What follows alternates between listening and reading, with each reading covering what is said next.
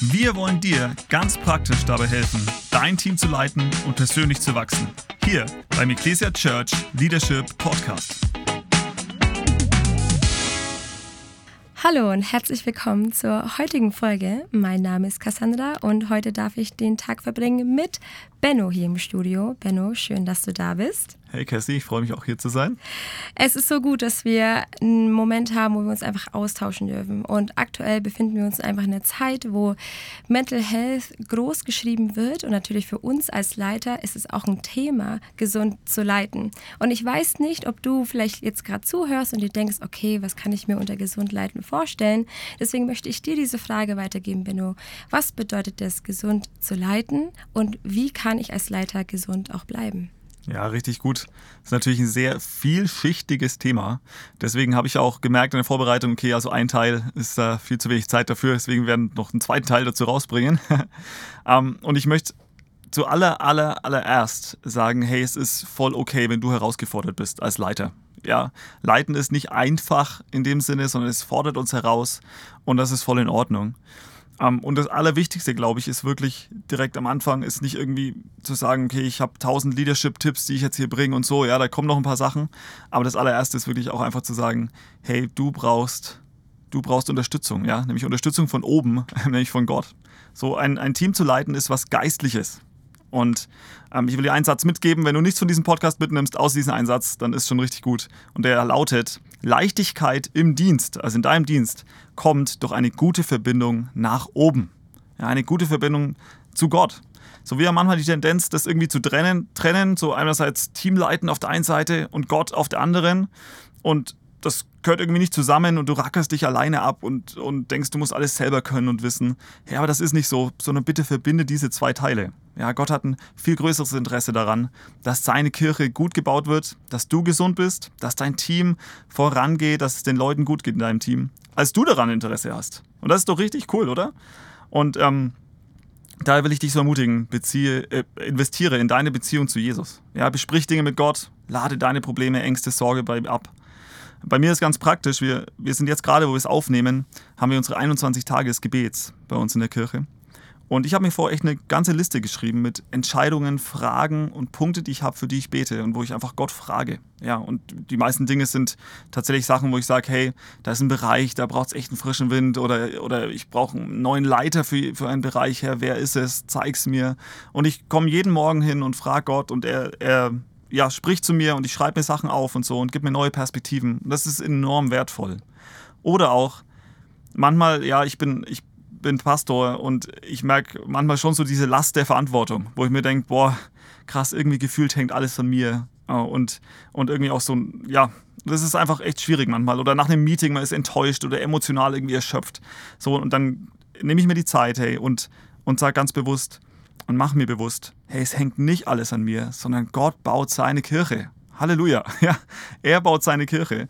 Ich darf ein Teil davon sein und ich darf ihm vertrauen und dann bitte ich ihm um seine Hilfe.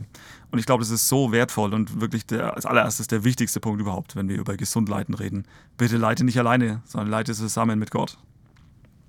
Das ist so gut, Benno. Vielen Dank. Ich kann für mich schon so viel mitnehmen und es ist auch so gut zu wissen, dass man nicht alleine ist. Ja. Und du bist auch ein viel beschäftigter Mann, Benno. Das ist kein Geheimnis. Du bist Ehemann, du bist Vater von drei Kindern, du bist Pastor und du hast auch noch irgendwie Freizeit.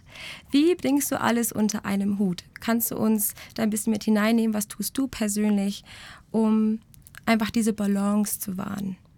Ja, klar.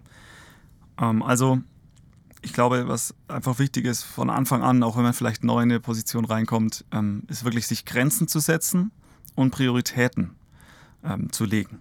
So. Also ich glaube, Leiter und insbesondere der du diesen Podcast dir anhörst, du bist ja anscheinend ein Leiter, der irgendwie wachsen will, ja, der vorangehen will, sonst würdest du das ja nicht tun. Ähm, so Leiter sind meistens ähm, nicht zu wenig engagiert, sondern eher zu viel. So, eher overcommitted, ja, und, und leiten dann auf Kosten ihrer Familie, ihrer, ihres Partners, ihres Körpers und auch ihres geistlichen Lebens. Und das ist nicht gesund. Stattdessen, hey, setz Grenzen und Prioritäten. Grenzen bedeutet, bis hier und nicht weiter. Ein Beispiel, eine Grenze bei mir ist, hey, samstags habe ich frei. Ja, bisher war es Montag, jetzt wurde meine Tochter eingeschult, jetzt werde ich meinen freien Tag auf Samstag verschieben. Ähm, und da habe ich einfach frei. Punkt. So, da, da gibt es nichts dran zu rütteln und das ist einfach safe. Und da ist mein Fokus, meine Familie, meine Ehe ähm, und einfach Zeit zu haben, um erfrischt zu werden. So. Da gehe ich nicht ans Handy, äh, wenn jemand anruft. Ja. Ähm, auch so. Also ich gehe eigentlich ehrlich gesagt nur bei ganz wenigen Menschen direkt ans Handy, wenn sie anrufen, wenn es mir gerade nicht passt. Ähm, das, und davon stirbt niemand. Ja, das ist möglich. Ähm, oder auch wenn du neu leitest, dann hast du dich, hast du vielleicht schon gemerkt, oder ich sag dir, du, es wird noch kommen. Ja, deine To-Do-Liste wird niemals leer sein. So, die, die wird sich nie leeren, du schaffst nie alles abzuarbeiten. Und das ist okay. Ähm, denn man kann natürlich immer mehr machen, du kannst immer Dinge besser machen, du kannst immer dich noch besser um deine Leute kümmern oder oder. Aber die Welt geht nicht unter, wenn du mal Dinge nicht tust, wenn mal Punkte hinten runterfallen, du Sachen liegen lässt. Ähm, und was man am besten liegen lässt und was man am besten tut, ja, und wie man das entscheidet, da können wir mal eine eigene Folge drüber machen. Aber äh, das ist auch einfach wichtig, nicht immer zu denken, ich muss alles tun, ich muss für jeden erreichbar sein und alle Punkte abarbeiten bis ins kleinste Detail. Zu Prioritäten will ich noch sagen. Es ist natürlich wichtig, sich vorher auch zu überlegen oder überhaupt mal zu überlegen, was ist mir denn wirklich wichtig im Leben? Und ich hoffe ganz ehrlich, dass nicht an erster Stelle steht, dein Dienst in der Gemeinde. Das ist nicht das Wichtigste im Leben, ja, muss ich jetzt einfach mal so sagen. Ähm, sondern es ist deine Beziehung zu Jesus, dein geistliches Leben ist das Wichtigste, denn daraus fließt alles andere. Und dann, wenn du verheiratet bist oder Kinder hast, kommt natürlich deine, deine Ehe, dein Ehepartner, deine Familie, deine Kids. So. Und ganz ehrlich, du darfst was erst eine Priorität nennen, wenn es auch wirklich in deinem Terminkalender Priorität hat. Ja, wenn du sagst, okay, ich will viel Zeit für meine Kinder haben, aber die Woche ist voll ohne Ende und da ist überhaupt keine Zeit, nur dann ist es keine Priorität. Dann sagst du es zwar, aber eigentlich ist es es nicht. Und natürlich gibt es mal Ausnahmen, logisch. Ja, es gibt Wochen, wo es anders aussieht, aber das sollte natürlich eine große Ausnahme bleiben und sein und nicht regelmäßig vorkommen. Genau, also Grenzen und Prioritäten sind, glaube ich, wichtig, sich zu überlegen. Das ist so stark. Also ich selber kann auch sagen, ich habe damit auch am Anfang mega gestruggelt und es ist auch, also ich werde auch niemandem was vormachen, aktuell auch immer noch super schwierig, das auch zu ne, bewahren. Ja. Was sind deine Prioritäten? Weil das ändert sich ja auch ne, von Zeit zu Zeit, je nach Alter.